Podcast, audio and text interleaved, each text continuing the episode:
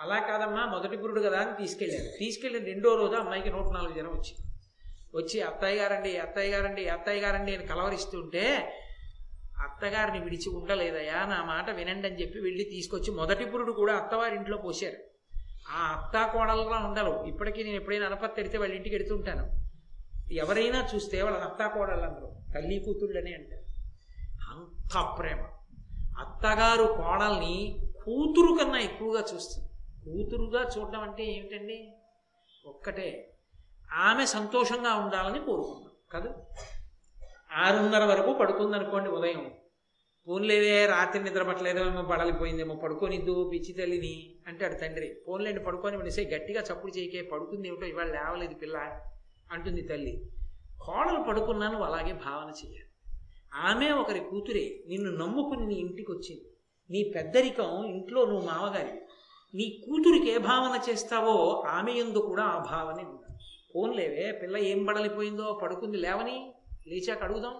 పడుకొని వండాలా పడిపోయింది కాసేపు. ఏమ్మా ఏమైనా బడలిపోయావా అలసటగా ఉందా అని కూతుర్ని ప్రేమించిన కన్నా ఒక మ- ఒక్క అడుగు ఎక్కువే ప్రేమించాలి అత్తమామలు. ఎక్కడో పుట్టిన పిల్ల ఆ తల్లిదండ్రుల చేతిలో ఎంత గారాబుగా పెరిగిందో. ఇక్కడికి వచ్చాక బిక్కు బిక్కుమంటూ వస్తుంది. పెద్దరికం ఉన్న నువ్వు తండ్రిలా ఆదరిస్తే మా మామగారు ఉన్నారని పొంగిపోతుంది మా అత్తగారు ఉన్నారని పొంగిపోతుంది. తల్లిని విడిచిపెట్టిన ఆడపిల్ల ఎంత బెంగ పెట్టుకుంటుందో దాన్ని తీర్చవలసింది అత్తగారే. నీకెందుకమ్మా? నేనున్నానని కుటుంబంలో సభ్యత్వాన్ని కల్పించవలసింది అత్తగారే. నువ్వు పరాయిదానివి కాదు ఈ ఇంటి పిల్లవి అన్న భావన ఎవరు కల్పించాలంటే అత్తగారే కల్పిస్తుంది. అత్తగారు ఎడమగంగా ఉందనుకోండి ఆమె ఎప్పటికీ కుటుంబ సభ్యురాలు కాదు. బిక్కు బిక్కు బిక్కు బిక్కుమంటూ ఉంటుంది. ఇది ముట్టుకుంటే ఏమవుతుందో ఇస్తే ఏమవుతుందో పుచ్చుకుంటే ఏమవుతుందో మాట్లాడితే ఏమవుతుందో రమ్మంటే ఏమవుతుందో వద్దంటే ఏమవుతుందో ఎప్పుడూ భయమే. మనం ఎవరింటికో వెళ్ళామనుకోండి మనం నిర్ణయాలు చెయ్యంగా. అలా ఉండకూడదు. కోడలంటే వాళ్ళు ఎవరో వచ్చారు మామయ్య గారు శ్రీరామనవమికి మీరు వంద రూపాయలు చందా ఇస్తామన్నారట. వచ్చారు కానీ మిమ్మల్ని అడిగిద్దామని ఇవ్వలేదు మామయ్య గారు ఉందనుకోండి ఏమ్మా వంద రూపాయలు ఇస్తే తప్పేమిట్రా నాన్న? నేను చెప్పలేదు అనుకో నాన్న. వంద రూపాయలు ఇస్తే శ్రీరామనవమికి ఏమైంది? బంగారు తల్లి వాళ్ళ బెంగ పెట్టుకోకలేదు నీళ్ళేనమ్మా స్వేచ్ఛగా ఇవ్వచ్చు. అని నువ్వు ఈ కుటుంబమునందు సభ్యురాలివి అని మామగారు కాదుగా ఎక్కువ మాట్లాడేది? ఆడపిల్ల కాబట్టి అత్తగారు మాట్లాడుతుంది. ఈ ఇల్లు ఆమె ఇంటి పేరు వదిలేసిందా? వంశం వదిలేసిందా? గోత్రం వదిలేసిందా? నమ్మి ఆ ఇంటికి పోయిందా? పోయినప్పుడు ఆ ఇంట సభ్యత్వం నీకు ఉంది అన్న భావన అత్తగారు కల్పించాలి. అది ఆమె కర్తవ్యం. అంతేకాని అత్తగారిని చూస్తే భయపడిపోయి భయపడిపోయి భయపడి పడిపోయేటట్టు ఆడపిల్లుంటే ఆమె ఏ సంతోషంగా ఉంటుంది చెప్పండి నాకు? పెద్దరికం ఉన్నట్ట పెద్దరికం పోయినట్ట అప్పుడు? అందుకే పరిణితి కలిగి ఉండాలి. మామగారి స్థానంలో కడితే మామగారిలా బతకడం నేర్చుకోవాలి. అత్తగారైతే అత్తగారిలా బ్రతకడం రావాలి. కొడుక్కి పెళ్ళైపోయి కోడలు వస్తే అత్తగారు అవ్వడం కాదు నువ్వు అత్తగారివై కోడలు రావాలి. తప్ప నీకు కోడలు వస్తోందంటే చాకరీ చేయడానికి ఇంకో పని పిల్ల వస్తోంది కాదు నీ కుటుంబంలోకి ఇంకో సభ్యురాలు వస్తోందని నువ్వు అంగీకరించగలగాలి. అది హృదయం అంటే. అలా కుంతిదేవి చూసింది. అందుకుని చెప్తోంది కోడలు ద్రౌపదీదేవి మా ఎత్త పృథ్వీ సమాన పృథాదేవి కుంతి భోజాత్మజ కోమలాంగి. పరమ సుకుమారి మా అత్తగారు. అయినా ఎన్ని కష్టాలు పడిందో తెలుసా? ఇవి పరస్పర విరుద్ధం. మహారాజ కుమార్తె అంత కోమలమైంది. అన్ని కష్టాలు ఎందుకు పడిందో తెలుసా? అకారణంగా మా మామగారి మా మా మా నా భర్తలు చిన్న వయసులో ఉండగా మా మామగారు చనిపోయారు. అప్పటి నుంచి మా అత్తగారు ఎన్ని కష్టాలు పడి పెంచి పెద్ద చేసిందో నా భర్తల్ని ఇవాళ నేను సిద్ధాంతం తింటున్నాను అంతటి మహాపురుషులకు భార్యనయ్యానంటే వాళ్ళని మహాపురుషుల్ని చేసింది మా అత్తగారు. తండ్రి లేని పిల్లల్ని సాకి వృద్ధిలోకి తేవడం అంటే మహాతల్లి మా అత్తగారికి చెల్లింది కుంతిదేవికి. వాళ్ళని వదిలిపెట్టేసి ఉంటే గాలికి వాళ్ళు ఏమైపోనో వాళ్ళకున్న బలానికి. కానీ సాకి లోకానికి ప్రయోజకుల్ని చేసింది అటువంటి భర్తలకి భార్యనయ్యానన్న కీర్తి నాకు ఇప్పించింది ఆ గౌరవం నాకు ఇప్పించింది అది మా అత్తగారంటే. ఎలా అర్థం చేసుకుందో చూడండి అది కోడలంటే. కాబట్టి వింటోంది సత్యభామకి తల తిరిగిపోతోంది ఇలా ఉండాలా భార్య అంటే. నేనేమనుకున్నాను ఈవిడేం చెప్తోంది ఇలా ఉన్నది భార్య. ఎంత పరిణతిని తెల్లబోతోంది. కాబట్టి సతతంబు భోజన స్నానాదికములయందింబుగ పరిచర్యయేన చేసి సంప్రీత చేయుదు. మా అత్తగారు పెద్దదైపోయింది. మా అత్తగారు స్నానానికి ఎడుతుంటే మావారు పట్టుకెళ్ళి నీళ్ళు పెడితే మా ఆయనకి ఒక్కరికి నీళ్ళు పెట్టి మా అత్తగారికి నీళ్ళు నేను పెట్టకపోతే మా ఆయనకి నీళ్ళు పెట్టినా మా ఆయనకి సంతోషంగా ఉంటుందా? పెద్ద ఆవిడ డెబ్భై ఏళ్ళు వచ్చేసి ఒరై నాయనా కొంచెం కాసిని కరెంట్ లేదు చన్నీళ్ళు పోసుకోలేను స్టవ్ నుంచి దింపుకోలేనురా పెట్టుకోవడం అంటే పెట్టాను కానీ నాయనా కాసిన నీళ్ళు లోపల పెట్టరా? అందనుకోండి సే అమ్మకి నీళ్ళు కావాలట పెట్టు ఉండండి పనిలో ఉన్నాను. అంటే తెలుసు కదూ? ఎందుకు పెట్టదో? ఏము భావన కారణమో తెలుసు కదా? ఆ ఇంట తల్లి తిరుగుతున్నా ఆ తల్లి ఆ ఇంట్లో నేను మొదటి నుంచి సభ్యురాలన్న భావన ఇప్పుడు ఉంటుంది ఆవిడికి? ఇది ఒకరినొకరు స్థానాలు భ్రంశం చేయడం. అత్తగారు కోడలకి ఇవ్వలేదు కోడలు అత్తగారికి నేను ఈ ఇంటికి మొదటి నుంచి యజమానురాలన్నది మరిచిపోయి అతిథి కూర్చున్నట్టు కూర్చుంటుంది ఉడికిపోతుంది. పిలిస్తే వెళ్ళడం పెడితే తినడం. ఎవరు వచ్చారు అని కూడా అడగకూడదు. ఎవరు ఫోన్ చేశారు అడగకూడదు. పిల్ల ఎలా ఉందో అందరూ కడుపున పుట్టిన వాళ్ళేగా పిల్ల ఎలా ఉందో ఒక్కసారి ఫోన్ చేసి అడుగుదమ్మా అనకూడదు. బాగుండ్రేటి పెద్ద వయసు వచ్చి కృష్ణారామ అనకూడదా? ఎందుకు అస్తమానం కూతురు కూతురు కూతురు అలాంటి దానికి అక్కడికి పోవచ్చుగా? అందనుకోండి ఇంకో కడుపులో కూతురు గురించి తెలుసుకోవాలని ఉన్నా ఎలా ఉందో అని అడగగలదా అత్తగారు?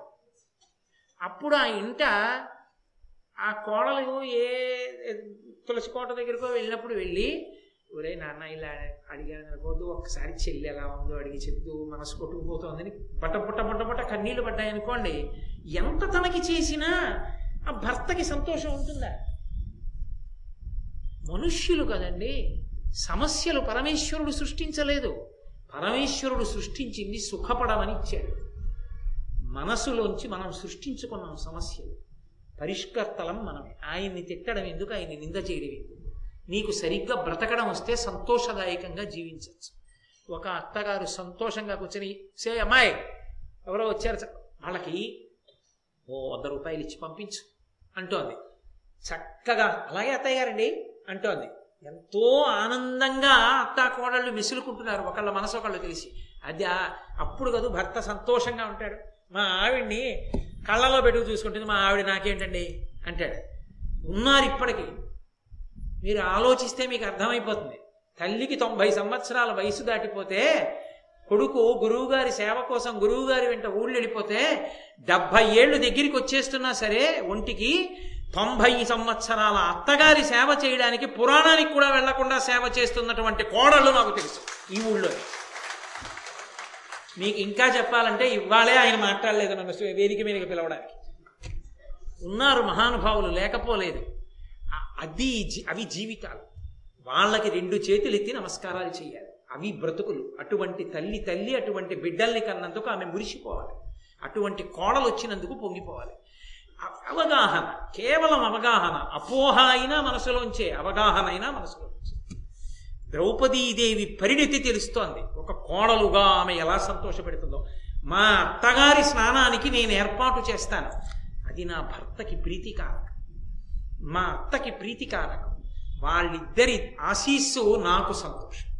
అందుకని మా అత్తగారు స్నానానికి వెడుతుంటే అత్తయ్య గారండి నీళ్ళు పెట్టేశాను స్నానం చేసేయండి. తువ్వాలు కూడా పెట్టేశాను.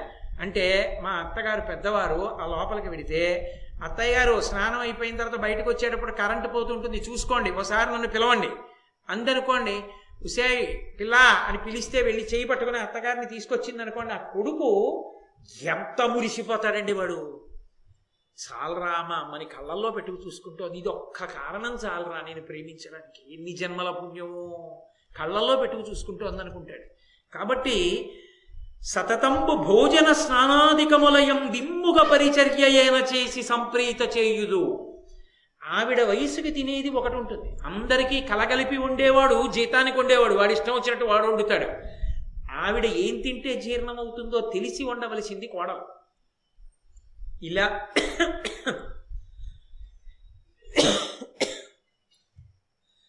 అన్నం ముట్టుకుంటే లేహ్యంలా కలిసిపోవాలి మెత్తగా.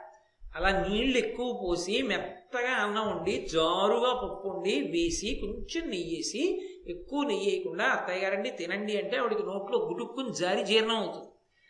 ఆయన ఇంటి యజమాని కందిగుండా అన్నం వేసుకు తింటే విడివిడిలాడుతూ ఉన్నా తింటాడు జీర్ణం అవుతుంది.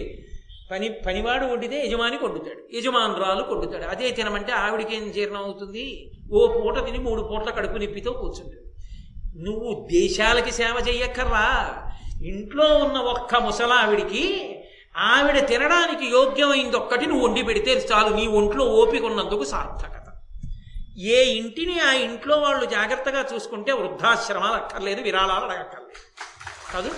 అంతకన్నా ధన్యత ఎక్కడుంది లోకానికి? కాబట్టి ఆవిడంది జనవంచుడకు ధర్మ తనయుని బంతి నిత్యంబు పసిడి పళ్ళెరంబుల కుడుచు బ్రాహ్మణుల అతిపుణ్యులు ఎనిమిది వేలు సమిద్ధమతులు. ఎదులు పదివేలు వారల కనుదినంబు అన్న పానంబుల రహ సహాయనగుచు ఉడికముగయేన కావింతు ఉచిత వస్త్రభూషణాదుల పరితోషము పరితోషముగనర్తు మా నా భర్త ధర్మరాజు గారి భోజనానికి కూర్చుంటే ఆయనతో పాటుగా ఎనిమిది వేల మంది బ్రాహ్మణులు భోజనానికి కూర్చుంటారు. వాళ్ళు ముందు పరిశేచనం చేసి తింటే తప్ప నా భర్త తినడం. అంతకన్నా ముందు పదివేల మంది సన్యాసులు తింటారు. సన్యాసులు ఒకలా తింటారు ఉప్పు కారం అక్కర్లేదు వాళ్ళకి. బ్రాహ్మణులు ఒకలా తింటారు. బ్రాహ్మణులు ఎలా తినాలో అలా వంటలు సిద్ధమవుతాయి. అవి చేయిస్తుంది ఆవిడ. సన్యాసులకి ఒకలా. ఎవరెవరికి ఎలా పే పెట్టారు పాత్రలు ఎలా వడ్డిస్తున్నారు ఎంత జాగ్రత్తగా వడ్డిస్తున్నారు ఎలా మారడుగుతున్నారు అన్నీ చూస్తారు.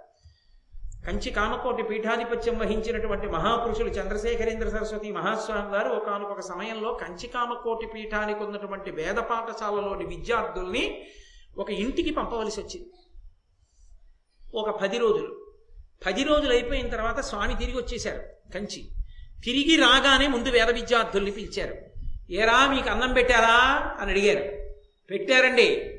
ఎలా పెట్టారా పప్పు వేసిన తర్వాత ఊరుకున్నారా? ఇంకొంచెం పప్పు వేసుకుంటారా అని అడిగారా? అని అడిగారు. స్వామి పప్పే కాదండి. ఏదైనా సరే వేసి మేము కలుపుకున్న తర్వాత ఇంకొంచెం వేసుకోండి ఇంకొంచెం వేసుకోండి. బావులేదా? బావులేదా? అని అడిగి వేసేవారండి అన్నారు. వెంటనే యజమాన్ని పిలిచి వరం ఇచ్చారు. ఏడాదికి ఒక రోజు కామాక్షిని ఇంటికి వస్తుందని ఇప్పటికీ వెళుతుంది వాళ్ళ ఇంటికి. ఎవరో కాదు శంకర్ గారు. ఆ అది వడ్డనంటే అది శ్రద్ధ అంటే ఆ పెట్టడంలో ఎనిమిది వేల మందికి బంగారు పాత్రలు సిద్ధం చేస్తుంది బ్రాహ్మణులకి. పదివేల మంది సన్యాసులకి ఆకులు సిద్ధం చేస్తుంది కడిగించి. దగ్గరుండి చూసుకుంటుంది ఒక్క జాము నిద్రపోతే గొప్పనేనని చెప్పి ఉన్నాడు. కాబట్టి నేను దగ్గరుండి నా భర్త నియమం నిలబడేటట్టుగా చూసుకుంటాను. భోజనం అయిపోయాక అందరికీ బట్టలు పెడతాడు కొంతమందికి భూషణాలు ఇస్తాడు.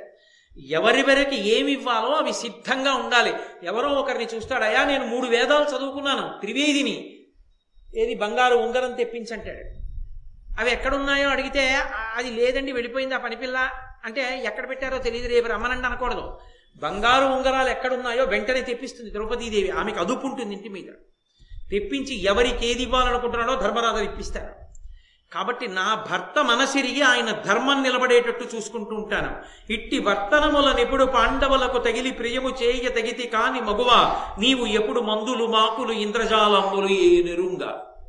నా భర్త మనసెరిగి తెలుసుకోవడం నాకు తెలుసు కానీ మందులు మాకులు ఇంద్రజాలాలు నాకు తెలియవు. గుచ్చుకుంది కదా మనసుకి అందుకని ఒకటి రెండు మాటలు వస్తోంది ఆ మాట ద్రౌపదీదేవి నోటి వెంట. అని పతి గడవంగా దైవతము పతి గడవంగ దైవతము దైవతము భామలకెందును లేదు.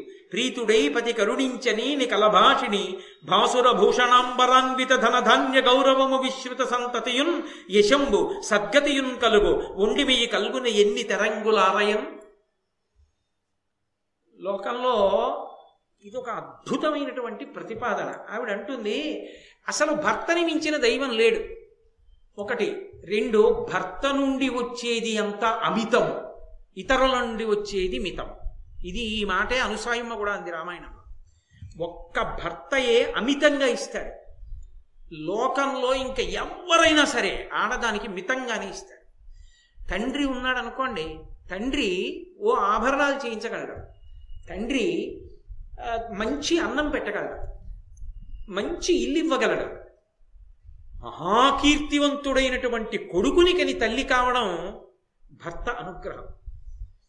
ఈమె సువాసిని పూజకు అర్హత పొందడం భర్త అనుగ్రహం. పసుపు కుంకాలతో పది మందికి మంగళప్రదంగా కనపడి ఎదురొస్తే సంతోషంగా బయలుదేరడానికి కారణం ఆయన ఉన్నాడు కనుక. అసలు ఇవన్నీ కాదు పరమేశ్వరారాధనకి సంబంధించిన పుణ్యమంతా దొరుకుతోందంటే ఆయన వలన. ఆయన ఇచ్చినంత ఇవ్వగలిగిన వాడు లోకంలో ఎవడూ లేడు. ఆయన ఒక్కడే ఇవ్వగలడు అమితముగా. మిగిలిన వాళ్ళు ఎవ్వరూ ఇవ్వలేరు. రెండు ఎవరు ఏది ఎంత బాగుందన్నా తృప్తి లేదు. ఆయన అన్న మాటలో తృప్తి ఉంది. మీరు చూడండి. లోకంలో దీనికి ఒక సా ఒక చిన్న విషయం చెప్తుంటారు పెద్దవాళ్ళు. వెనకటికి కొంతమంది మత్స్యకారులు సముద్ర గర్భంలోకి వెళ్ళి దూరంగా కొన్ని నెలల పాటు ఉండి మంచి మంచి ముత్యాలు కూడా పట్టుకుని వచ్చి భార్యలకి ముత్యాల సరాలు పేర్లు చేసి మెడలో వేస్తుండేవారు ఒక ఆయన అంత లోపలికి వెళ్ళేవాడు కాదు. పొద్దున్న ఎడితే రాత్రికి వచ్చేసేవాడు. ఏదో కొద్ది చేపలు వేటాడేవాడు తెచ్చేవాడు అమ్మేసేవాడు ఆ డబ్బు పట్టుకుని ఇంటికి వచ్చేసేవాడు. ఆమె మెడలో నత్తగుల్లల పేరు ఉండేది శంఖాల పేరు చిన్న చిన్న శంఖాలు ఉంటాయి కదా ఆ గొలుసులు వేసుకునేది ఆమె ఎంతో కాంతివంతంగా ఉండేది వీళ్ళు కాంతిహీనలై ఉండేవారు. ఎందుకని అని అడిగారు వాళ్ళందరూ ఒకసారి నువ్వు ఎందుకు ఇంత కాంతివంతంగా ఉంటావని మీ భర్తలు రెండు నెలలకో మూడు నెలలకో ముత్యాల హారాలు తెచ్చి మీ మెడలో వేస్తారు. అవి వేసుకున్నప్పుడు మిగిలిన రెండు నెలల ఇరవై తొమ్మిది రోజులు పక్కింటి వాళ్ళు బాగున్నాయంటారు దాంట్లో లాకెట్ ఉంటే బాగుండేదని కొంతమంది అంటారు. నా భర్త సముద్రపు టొడ్డున ఇసుకలో దొరికినటువంటి శంఖాలు తెచ్చి నాకు ఇస్తే దారం కట్టి మెడలో వేసుకుంటే ఎంత బాగుందే నీకు ఏదైనా అందమేనే అంటాడు. ఆ కితాబు నాకు చాలు అది నాకు రోజూ దక్కుతుంది అందుకే నా ఎందుకు ఆవిడ. మెడలో ఏది వేసుకున్నావన్న దాని వల్ల అందం కాదు. మెడలో వేసిన వాడి కితాబు ఎవరు నీ అందానికి అభినందించాలో వాడు అభినందించిన నాడు ఆనందం. అలా అందాన్ని అభినందించడానికి అర్హుడు భర్త ఒక్కడే. ఆయన అభినందనలు అందుకోలేనప్పుడు ఇన్ని భూషణాలుండి ఏం ఉపయోగం? అందుకని నేను ఆయన అభినందనలు అందుకునే అందగత్తెగా నిలబడతానంటే ఆయన మనస్సులోకి చేరుతాను అందుకని ఓ ఓ సత్యభామ అది పతి గొప్పతనం. ఆ పతి కితాబు పొందడానికి ప్రయత్నం చెయ్యాలి. ఆయనకు అందముగా నేను తప్ప వేరొకరు కనపడరు. కారణం ప్రేమతో కూడిన విషయం. అందుకని ఆయనకి అందం అంటే నేనే. అందం ఇంకొకటి కాదు ఆయనకి లోకంలో. ఆ స్థాయి ఆయన పొందారు ఆ అదృష్టాన్ని నేను పొందాను. అది దాంపత్యం అంటారు. కాబట్టి కరము దుఃఖపడినగాని యొక్కింత సౌఖ్యంబు ధర్మగతియు కలుగదిందు చూడు మబల భర్తృశుశ్రూష ఫలము సంతత శుభంబు కలదు ధర్మముదవు. లోకంలో చూడు సత్యభామ ఏ ప్రయోజనాన్ని పొందాలన్నా కూడా కొంత కష్టపడవలసి ఉంటుంది. ఏ కష్టం పడకుండా ఫలితాలు వచ్చేయమంటే ఎప్పుడూ రావు. ఓ ఈశ్వర కృప కలగాలంటే దేవాలయానికో ప్రదక్షిణం చేయాలి. ప్రదక్షిణం చేయాలంటే కొంచెం కష్టపడాలి. ఓ ఉపవాసం చెయ్యాలి. ఏ నాగుల చవితో వచ్చింది పిల్లలు సంతోషంగా ఉండాలంటే ఓ ఉపవాసం చేయాలి ఏదో తరగని కూరతో భోజనం చేయాలన్న రోజున తరగని కూరతోటే భోజనం చేయాలి జిహ్మని అదుపు చేసుకుని. ఏ కైలాస గౌరి నోమో చేస్తుంటే ఆ నోము జరుగుతున్నంతసేపు మౌనంగా ఉండి పసుపు కుంకాలు ఇచ్చుకోవాలన్నప్పుడు మౌనంగా ఉండాలి నియమం పాటించాలి. ఏ ఫలితాన్ని లోకంలో పొందాలనుకున్నా కూడా కొంత కష్టపడవలసి ఉంటుంది. అసలు కష్టమన్నది పడవలసిన అవసరం లేకుండా తన పని తాను చేసినంత మాత్రం చేత ఇహమునందు సుఖము పరమునందు సౌఖ్యము రెండూ వచ్చి ధర్మంలో నిలబడడం అన్న మూడోది కలిసి వచ్చేది ఒక్క భర్త దగ్గర. వండి పెట్టడం ఎవరి కొరకో కాదు తన పని తాను చేసుకుంటోంది భర్తకు వండి పెట్టడం. తన భర్తకి తాను వండి పెట్టి తన భర్త తిని అబ్బా ఏం వండావే? అన్ననాడు ఎంత సంతోషపడిపోయిందో. ఆ భర్త సంతోషపడిపోయినట్టు వండి పెట్టినందుకు పరమేశ్వరుడికి మహానైవేద్యం పెట్టిన ఫలితాన్ని పొందింది. పరాన్ని పొందిందా లేదా? నా పని నేను చేసుకుని ఎక్కువ కష్టపడిపోలేదు. చిన్న కష్టంతో సామాన్య కష్టంతో నా పని నేను చేసుకుంటే ఆ పని చేసుకున్నందుకు ఇక్కడ కితాబులు సంతోషం సుఖం పరలోకమునందు. నేను పొందవలసినటువంటి వైభవం ధర్మమునందు నిలబడ్డానన్న ఖ్యాతి ఇన్ని కలిగేది భర్తని అనుగమించి చేసినప్పుడే. సత్యభామ అలా చెయ్యడం చేతనే ప్రీతి ఏర్పడి దాంపత్యం అన్నది వర్ధిల్లుతుంది. లేని నాడు ఆ దాంపత్యానికి అర్థమే లేదు. తివిని మురారి నీకొకడు తీపుగా చెప్పిన పల్కు కల్గినం కువలయ నేత్ర నీ మనసు కూడిన వారికి అయిన నిపుడు చెప్పవలదు. దాన నుండొక నెపంబు ఘటింతు రిరింగిరిని నీ సమతులు కృష్ణబుద్ధి ఆ విరసంబుగ నీ దశ తత్ప్రయుక్తి చేన్. దాంపత్యంలో దాంపత్యాన్ని ప్రీతిని సంపాదించుకోవడం ఎంత కష్టమో ఆ ప్రీతిని నిలబెట్టుకోవడం కూడా అంత కష్టం. దీనికి విఘాతము కా విఘాత కారణములు ఉంటాయి దాంపత్యంలో అవగాహనలో దోషాలు వచ్చి అరమరికలు వస్తాయి. ప్రధానంగా ఎందుకు వస్తాయి తెలుసా? ప్రేమ ఎక్కడ ఎక్కువ ఉంటుందో అక్కడ పురుషుడు తన మనసులో మాట దాచకుండా రహస్యం చెప్తాడు. నీకు ఒక విశేషం చెప్పనా? ఇది జరగబోతోంది ఇలా జరుగుతోందని చెప్తాడు. భర్త ప్రీతితో చెప్పిన రహస్యాన్ని భార్య తనలోనే ఉంచుకోవాలి. మా ఆయన నాకు చెప్పారని పొరపాటున ఎక్కడైనా చెప్తే వాళ్ళు మళ్ళీ ఎక్కడో అన్నారు అనుకోండి మీకు ఎలా తెలిసిందంటే మీ ఆవిడే చెప్పింది అన్ననాడు నీకు భర్త చెప్పడం మానేస్తాడు. ప్రేమలో విభేదాలు వస్తాయి నీకు చెప్పొద్దని నీ మీద ప్రేమతో చెప్పాను. నువ్వు వెళ్ళి చెప్పావు. ఎంత ఇబ్బంది వచ్చిందో తెలుసా దానివల్ల ఎందుకు చెప్పావు అలాగా? అని పెద్ద గొడవలు వస్తాయి కాబట్టి కొన్ని కొన్ని చెయ్యకూడదు. ఒకనొక సందర్భంలో నేను ఆ మాట ఏదో చెప్పవలసి వస్తోంది కాబట్టి అంటున్నాను. ఒక ఆర్థిక మంత్రి తన భార్యతో అన్నాడు బడ్జెట్ పెట్టే ముందు ఫలానావి ఎక్కువ కొనేసుకోమన్నాడు దాని మీద ట్యాక్స్ పడుతుంది. ఆమె వెళ్ళి చాలా ఎక్కువ కొనుక్కుంది. షాప్ వాళ్ళు కనిపెట్టారు. దీని మీద ట్యాక్స్ పడుతుంది అనమాట రేటు పెరుగుతుందని అన్ని నాలుగు రోజులు దొరకడం మానేసి. బడ్జెట్లో ట్యాక్స్ పడింది దాని మీద. ఎందుకు నాలుగు రోజులు దొరక దొరకలేదు అని విచారణ చేశారు. ఆర్థిక మంత్రి వారి భార్య ఎప్పుడూ కొననని కొని పట్టుకెళ్ళింది కాబట్టి ట్యాక్స్ పడుతుందని బహుశా ఆయన చెప్పుంటాడని దాచామన్నారు ఆయన రాజీనామా చేయవలసి వచ్చింది. మరి బడ్జెట్ రహస్యం బయటికి రాలా? కాబట్టి భార్యని నమ్మి చెప్పింది భార్య ఎందే ఉండాలి లేకపోతే ఉపద్రవాలు కడుతున్నాం ఒక్కసారి. అందుకని ఆ తర్వాత ఎందుకు చెప్పావే అని అడిగితే ఏమో చెప్పేశాను. అంటే కుదరదు. కాబట్టి దాంపత్యములకు విఘాతం ఎక్కడొస్తుందో చూసుకోవాలి. విఘాత కారణములను తొలగతోసుకోవాలి బుద్ధితో. కాబట్టి భర్త చెప్పిన దాన్ని రహస్యం ఎవరికి చెప్పకే. అన్నదాన్ని రహస్యంగానే ఉంచాలి. కాబట్టి మురారి మా అన్నయ్య ఎప్పుడైనా వచ్చి మా అన్నయ్య చాలా నిర్వహిస్తుంటాడు. మా అన్నయ్య నిర్వహణ చాలా చమత్కారంగా ఉంటాయి కొన్ని రహస్యంగా చేస్తుంటాయి. అందులో కృష్ణుడు చేసే పనులు చాలా రహస్యంగా ఉంటాయి. మా అన్నయ్య నీకు చెప్పాడు అనుకో ప్రేమతో వెళ్ళి నువ్వు రుక్మిణీదేవికి చెప్పావు అనుకో ఈయన మళ్ళీ రుక్మిణీదేవి దగ్గరికి వెళ్ళినప్పుడు ఆండి ఇలా చేస్తున్నారట? నీకెవరు చెప్పారంటే సత్యభామ చెప్పింది. అందనుకుంటే రుక్మిణి దగ్గర అవుతుంది సత్యభామ దూరం అవుతుంది. కాబట్టి ఎప్పుడు చెప్పకే అలా చెప్పకూడదు. భర్త చెప్పిన రహస్యాలు బయట చెప్పకూడదు. అలాగే పతికి ననుంగులైన తగు బంధుల మిత్రుల భోజనాది సత్కృమల సత్కృ సత్కృతములను ఆచరించుచు అకృత్రిమ భక్తి నియుక్తి సంతతోద్ధితమతి వైచరింపము. తదీయ హితేతర వృత్తులైన వారతివా భవత్సుహృజ్జనంబులైనను గైకనకుండుమిప్పుడున్. నీ భర్త యొక్క అభివృద్ధికి కారణమైన వాళ్ళు నీ భర్త యొక్క అభ్యున్నతిని కోరుకునేవాళ్ళు నీ భర్త వృద్ధిలోకి రావాలని సంతతము ఆలోచన చేసేటటువంటి వాళ్ళు ఆయన గురించి పాటుపడేవాళ్ళు. నీ ఇంటికి వచ్చినప్పుడు వాళ్ళ గురించి నీ నీకు ఇష్టం ఉన్నా లేకపోయినా నీ భర్త అభ్యున్నతికి కారకులు కనుక వాళ్ళతో నువ్వు చక్కగా ప్రేమతో వ్యవహరించి వాళ్ళ గౌరవాన్ని నిలబెట్టి పంపించు. నీ పట్ల ప్రీతితో ఉన్నా కూడా వాళ్ళు నీ భర్తకి ప్రమాదం తెచ్చే వాళ్ళని నీకు తెలిసిన్నప్పుడు దగ్గర కాదరించవద్దు. ఎందుకంటే నీ సంతోషాలకన్నిటికీ మూలం నీ భర్త అయి ఉన్నాడు. ఆయన ఆయనకే విఘాతం తీసుకొచ్చే వాళ్ళని దగ్గరికి తీసుకోకూడదు. దూరంగా పెట్టు. కాబట్టి ఈ విషయాన్ని మనసులో సంతతము ఆలోచన చేస్తూ ఉండు. అలాగే ఏ నరుగమి ఇట్లడిగితి అని ఆవిడంది ఆ ద్రౌపదీదేవి ఒక్క విషయాన్ని బాగా గుర్తుపెట్టుకో సత్యభామ.